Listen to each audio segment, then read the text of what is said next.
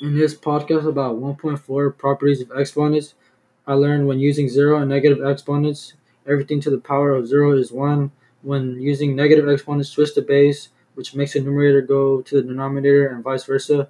Everything inside the parentheses is inflected. When simplifying an expression, you have to move the y up because it's a negative exponent. Then add one to the numerator and multiply. Then add one, add a one to fill the, to fill a space.